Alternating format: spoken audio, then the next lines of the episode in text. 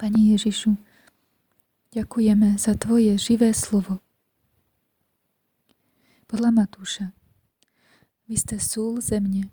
Jestliže sôl stratí chuť, čím bude osolená? Nehodí se jež k ničemu, než aby ji vyhodili a lidé po ní šlapali. Vy ste svietlo sveta. Nemôže byť ukryto mesto ležící na hoře.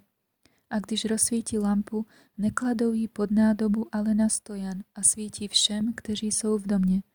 Tak ať vaše světlo září před lidmi, aby uviděli vaše dobré skutky a vzdali slávu vašemu Otci, který je v nebesích. Podle Marka. Neboť každý bude osolen ohněm a každá oběť bude osolena solí. Sůl je dobrá, kdyby se však sůl stala neslanou, čím ji ochutíte? Mějte sůl v sobě a žijte mezi sebou pokojně. A říkal jim, zdali přinášejí lampu, aby ji postavili pod nádobu nebo pod postel, ne proto, aby ji postavili na stojan.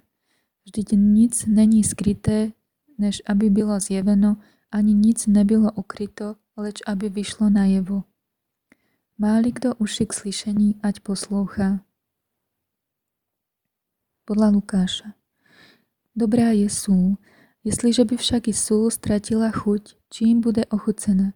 Nehodí se ani do země, ani do hnoje, vyhazují ji ven. Kdo má uši k slyšení, ať naslouchá.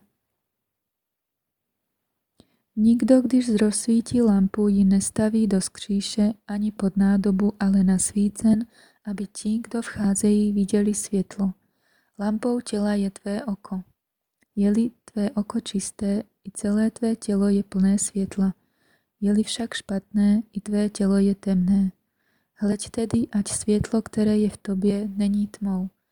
Jestliže je tedy celé tvé tělo světlé a nemá žádnou část temnou, bude celé tak světlé, jako když tě lampa ozařuje svým jasem.